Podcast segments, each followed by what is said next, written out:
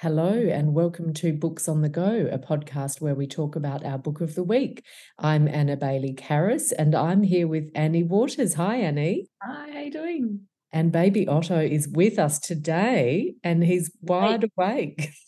we'll see how we go this is a see how we go episode um, and to, this week we've been reading wifedom mrs orwell's invisible life by anna funder but first book news and belatedly we'll talk about the booker prize 2023 shortlist, which has been announced, which was last week. And this is going to be quite comical because I don't think we can add much to the discussion that I'm sure many of you have already been listening to over the past week. But I'll Let's run through it, Annie. Study for Obedience by Sarah Bernstein.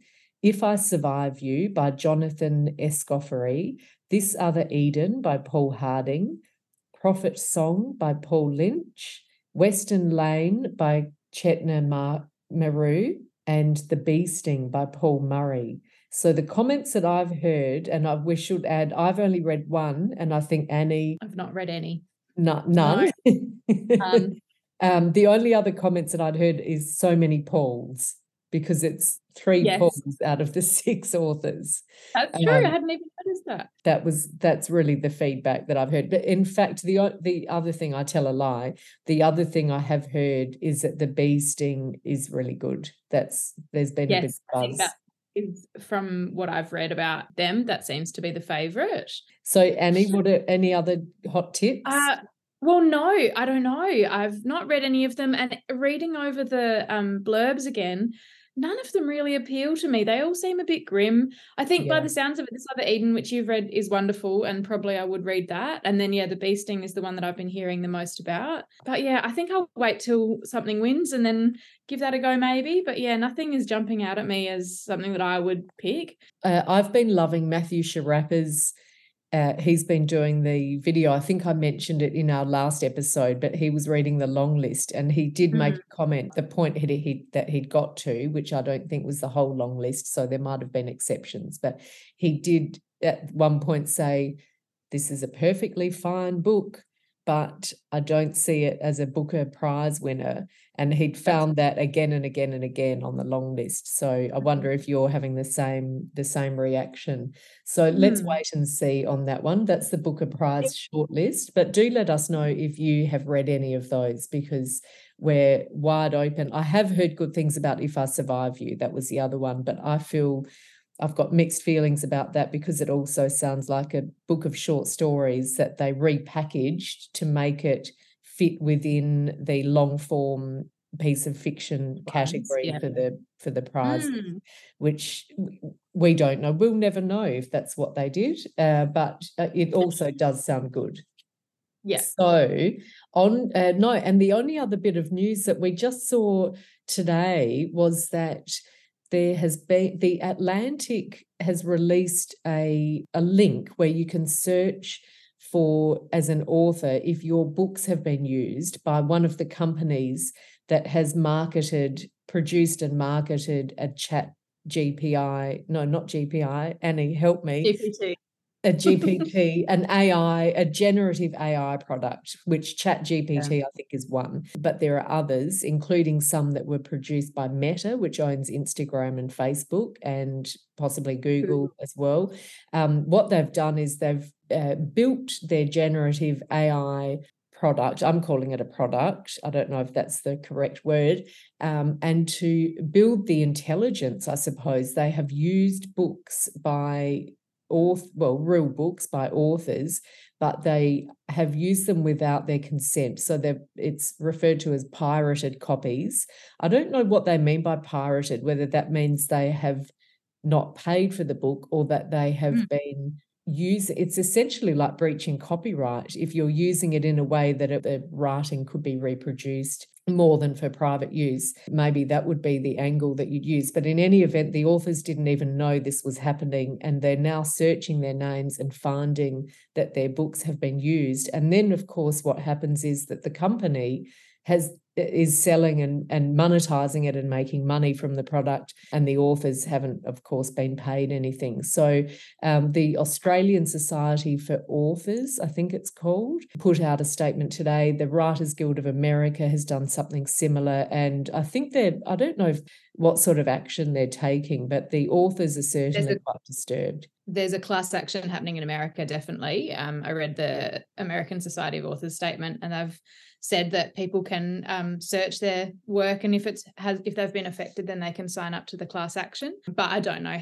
how effective that will be and how long term it will be. But it for me is just such a double whammy because ai you know takes away from the creative industries and is really putting creative people's jobs at risk by you know if, especially if you write for websites or write content or even journalism is turning to ai generated content now which is questionable and so you're taking jobs away from people. And then to also do that on the backs of creative people without providing them with any compensation or credit. Yeah, it's just a, a double, a double cut, really. Well, I think we're in that transition time. I feel like we're constantly in these transition times mm. with technology, with in terms of our generation. But this seems to me putting aside the pirating and the this breach let's call it a breach but putting aside this issue that's just arisen but this the more general issue that you talk about it seems to me a transition where people are still working out how to use ai and how to use in particular when it comes to writing and words and literature and journalism they're still working out the best because there are ways it can be used to add value and that's not the same as plagiarizing or taking those sort of you know doing people out of a job and saying well instead of a mm-hmm. journalist we'll just get a chat bot to write mm-hmm. this. That's a that's maybe not the best use of it and there's still i feel like the dust is still settling. The internet moves at such a fast pace and legislation can't keep up. Well can't regulate it quickly yeah. Yeah. So i think this just falls into that category of things that maybe it's too hard basket and it's already done you know it's it's one of those things it's kind of a fait accompli how we hold these people to account i don't know it'll be interesting to see how it plays out in the us especially because i think mm. they have a mm. better chance of um, getting some kind of compensation there than we do here but yes we will stay tuned for that one and now on to our book of the week wifedom by anna funder anna funder is an australian author but she's very global she grew up partly in san francisco and paris and she's lived in uh, Brooklyn recently and now relocated back to Sydney. And she's trained as a human rights lawyer, but also been a writer of both nonfiction and fiction. And notably, her book Stasiland. Uh, which was published several years ago now, won the Samuel Johnson Prize, which is now the Baillie Gifford Prize, and has become a classic, I think, a modern classic. So, Stasiland was the story of the people in East Berlin after World War II and and during and after World War II, and when the the wall came down, well, went up, I should say. Um, but she talks to both Stasi officers and also people who resisted the regime, and really talks to ordinary people and tells their stories in a very propulsive way and it's been described as a masterpiece and it was also blurbed by Tom Hanks among others and it's now also been made into a stage show I believe so that's a real modern classic and I read that and it's excellent and I you know I just highly recommend Stasiland and also then a novel All That I Am which won the Miles Franklin Award which is Australia's highest literature award. Um, and again, going back to World War II, but this is more a fictionalized story, but drawn from true events. A group of people resist fascism and they go from Germany to London, but it was that I think at the time quite an untold story of the people within Germany who were resisting Hitler. And now I feel like we've seen a few of those stories coming through. But at the time that I read it, at least, I hadn't seen something like that before. But it was, again, beautifully written. And now we have wifedom. So, wifedom, I don't know how we would describe it, Annie, but let's call it a biography in a new form. So, an innovative form of biography. And it's about Eileen O'Shaughnessy, who was also known as Eileen Orwell. She was married to George Orwell, and she was Anna Funder found quite invisible in history. And so Anna Funder wanted to write about her. And Anna Funder comes to this as a huge fan of George Orwell's work. So this gives it another interesting angle. But she wanted to tell Eileen's story, and she found that Eileen had almost been written out of history, um, not just in the sense that George is obviously the more famous of the two of them, and there's been a lot of there have been biographies about him and he's written his own memoirs and and autobiographies as it were but none of those refer to eileen or only very tangentially um, but it goes beyond that where she starts to find things like that they use passive language. So they'll say things like visas were obtained. And of course what happened was that eileen was obtaining the visas and she would just be written out of it. And that she started to see just so many cases of this happening that it I think really started to make her angry and and drove some of the writing of this book. The way this is written is part of it is a biography of Eileen Orwell or Eileen O'Shaughnessy in the standard form. Part of it is fictional vignettes, and that's almost a way of bringing her of of highlighting the gap in history by saying, well, I have to make this up, not make it up, but I have to write this in a fictional way because it's just a huge gap in our knowledge. We don't know what happened here, but let's imagine knowing the facts that we do know, let's imagine how this would have played out. And there, there are just these beautiful, crisp vignettes um, of her life with George. And the other aspect of it, which lends a personal feel, is that Anna Funder ties it in with her own stories of her own experience being a wife and of wifedom. And I found that really interesting. So I flew through this and found it really her clean writing, very strong, she's always so intelligent. So that really comes through. And then just the inventiveness of the way she's approached it, which still feels organic to the subject. I'll be interested to hear what you thought, Annie. It's had rave reviews. So Antonia Fraser has called it wonderful, unexpected. Kirkus Reviews has described it as electrifying. The Guardian calls it brilliant. Um, Publishers Weekly says this shines. Claire Tomalin has said a truly wonderful biography. Anna Funder has written another brilliant human portrait, and there are many, many more blurbs. But I can see Otto is just starting to fade a tiny bit, Annie. So let me quickly ask you, what did you think? Yeah, I really loved it. I think I echo definitely the things that you've said about. I think her argumentation is so good. You know, she really co- takes you with her what could be quite a controversial premise, I guess, which is that George Orwell, the man, was not necessarily living up to his ideals as George Orwell, the thinker.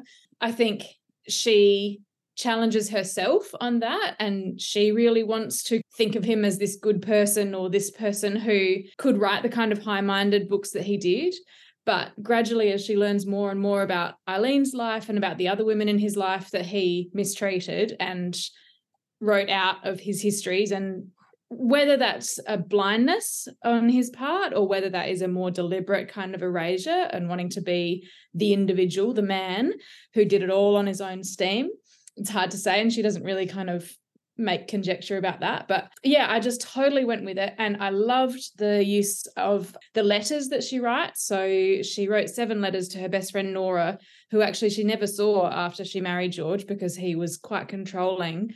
And reading through the lines, you start to think, was this an abusive relationship? You know, he's very domineering, he's very needy, he controls who she sees, he controls the money, he controls everything. But whether that's because it was the time that it was, or whether that's a more specific relationship that they have. It's hard to say. But yes, I really loved that she used those letters to give Eileen's voice um, onto the page and then kind of embroidered around them the details of where she would have been sitting and what the sitting room would have looked like, the dog's head on her lap and that kind of thing. She, although she calls it fiction, you know, it's more of an imagining of of the reported voice that we do have of Eileen. So I really liked that she was as true to the facts as we have them. I'm sorry for our listeners know. who can't see. Otto just did the most, the cutest little I'm about to cry face. I call then- it his I call it the Pagliacci. It's like the saddest clown's face. It is. That's exactly what he did, but he's been very good. So you been. really we'll see how we go. Yeah. So you really Um, enjoyed it by the sound I really enjoyed it. And I think, yeah, a lot of the ideas that she brought up, especially around, you know, the, the tools that biographers and George Orwell himself used to kind of write Eileen out of history was fascinating. The passive voice and then also double speak and talking around, you know, the kind of euphemisms that they use to talk about affairs and his sexual kind of oddities that they just assumed that Eileen went along with because that's what he presented to the world.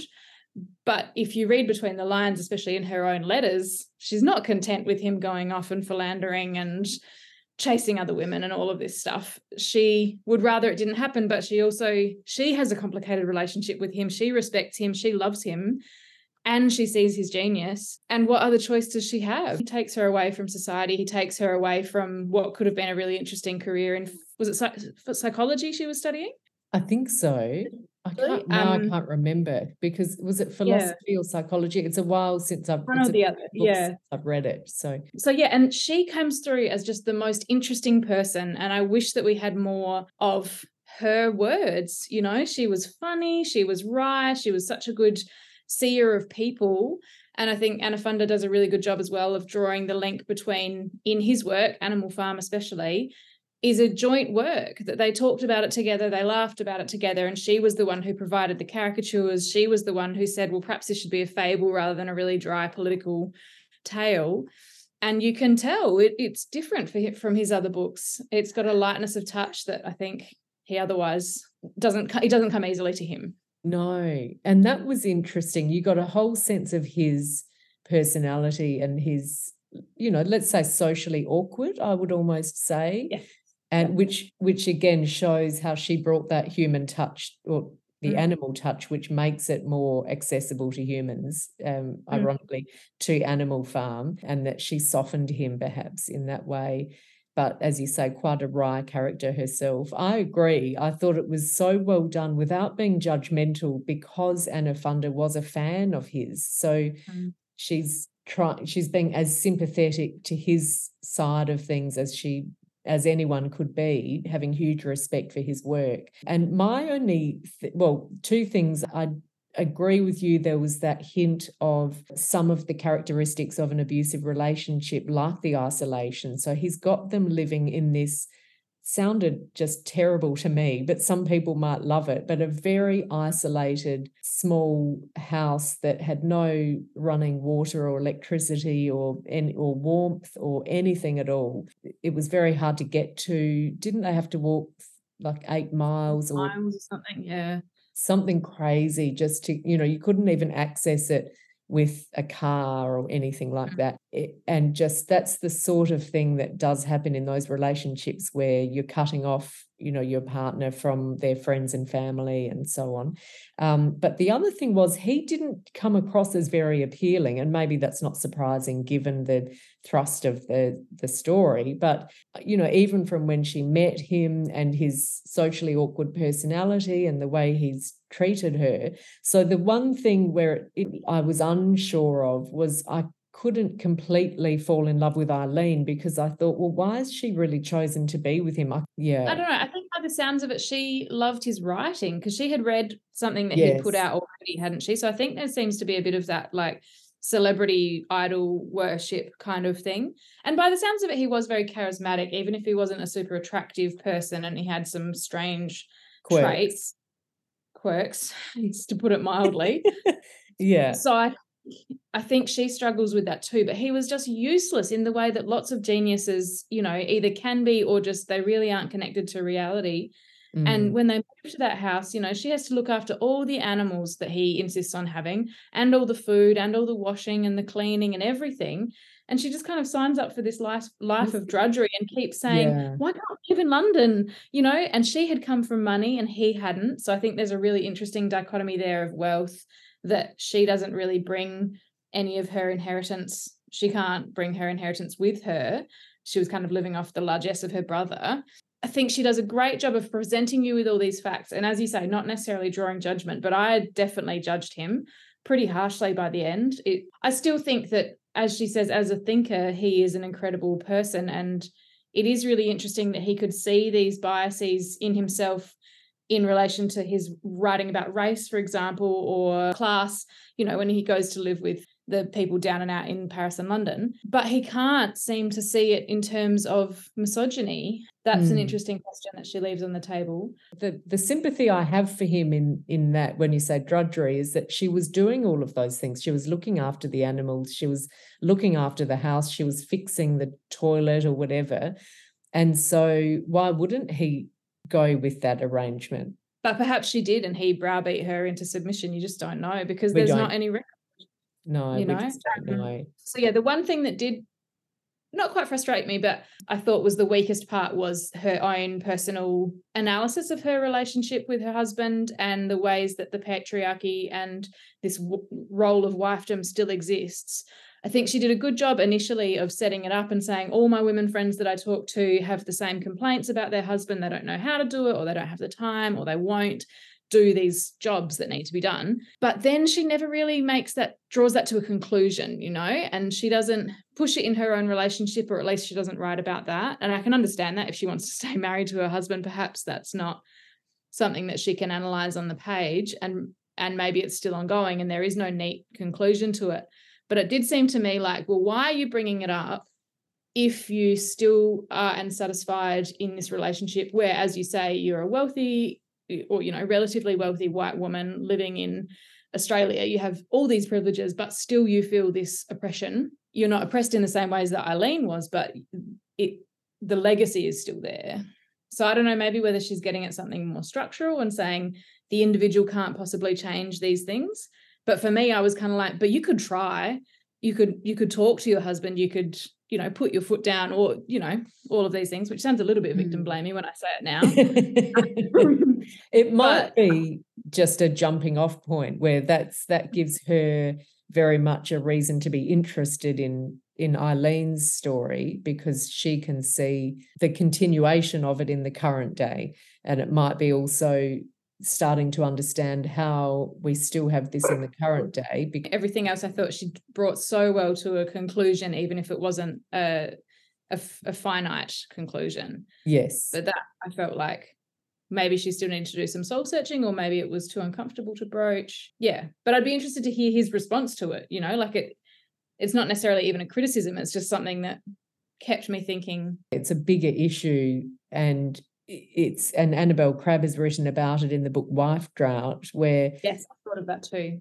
It's it's just a bigger issue than any one marriage can can mm-hmm. solve. Although certainly you know you can have those discussions at home, but I think she was more concerned not so much with her own husband as more look at what's happening still today. That's mm-hmm. you know the more yeah. broad and her stories were more just I saw them as just simply examples of even in my own case, and I'm, as you say, educated and a very privileged white woman, even for me, I've got these issues. So that gives me real sympathy with what Eileen must have gone through. and through. I guess maybe so she includes her daughter, a few vignettes with her and her daughter having conversations. And I think her daughter and her son are kind of perhaps a little bit further along that line. So it is just kind of illustrating, you know, look how far we've come in a hundred years. And mm. this is mm. where the next generation is going but even so, it's still not equal.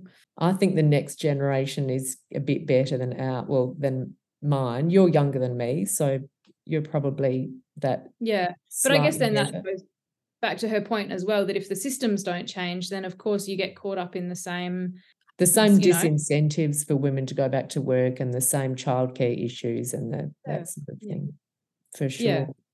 Yes, so, but it, it, yeah, I found it really really thought provoking. Yeah, I think mm. it would make a great book club book, especially in tandem with one of George Orwell's books, you know, especially one of his political books or Homage to Catalonia, which it made me want to reread, but also it made me want to throw it in the fire. So, well, it's like that, isn't it? It just makes you reconsider. And it's that issue of the art monster, you know, mm. being married to someone who's so attached to their art and who's the so called genius who can't possibly lift a duster or do a bit of housework and it's i've always found that really interesting mm. I wanted to know Eileen more. I wanted to put George in the bin. That's right. how I felt at the end of it. Right. I love it. So, See, I, yeah. I felt I I I didn't feel that passion for Eileen. I think that's where okay. you know, just an impression more than anything else. Yes, absolutely. Absolutely. Yeah. But very well, good. Well, I think we should wrap it up. Go while the going's good is my good, motto. Yes, run. and I can see Otto closing his eyes. So that was Wifedom, Mrs. Orwell's Invisible Life by Anna Funder. And coming up next week, we'll have to talk, Annie. I'll, we'll let's see what we'll do next. Mm. Uh, well, we've just had another sad clown face. So uh, we'll just we'll work that out and put it up on yeah. Instagram. So stay tuned for that and we'll go and let Otto have his little nap. So yeah. that was wifedom. And um, you can follow us on Instagram at I'm at A Baillie Karas on Instagram and Litsy and Annie. I'm at Mr. underscore Annie on Instagram and we're on Facebook at Books on the Go, and you can email us at booksonthegopodcast at gmail.com. Thank you, and we'll see you next week. Bye for now.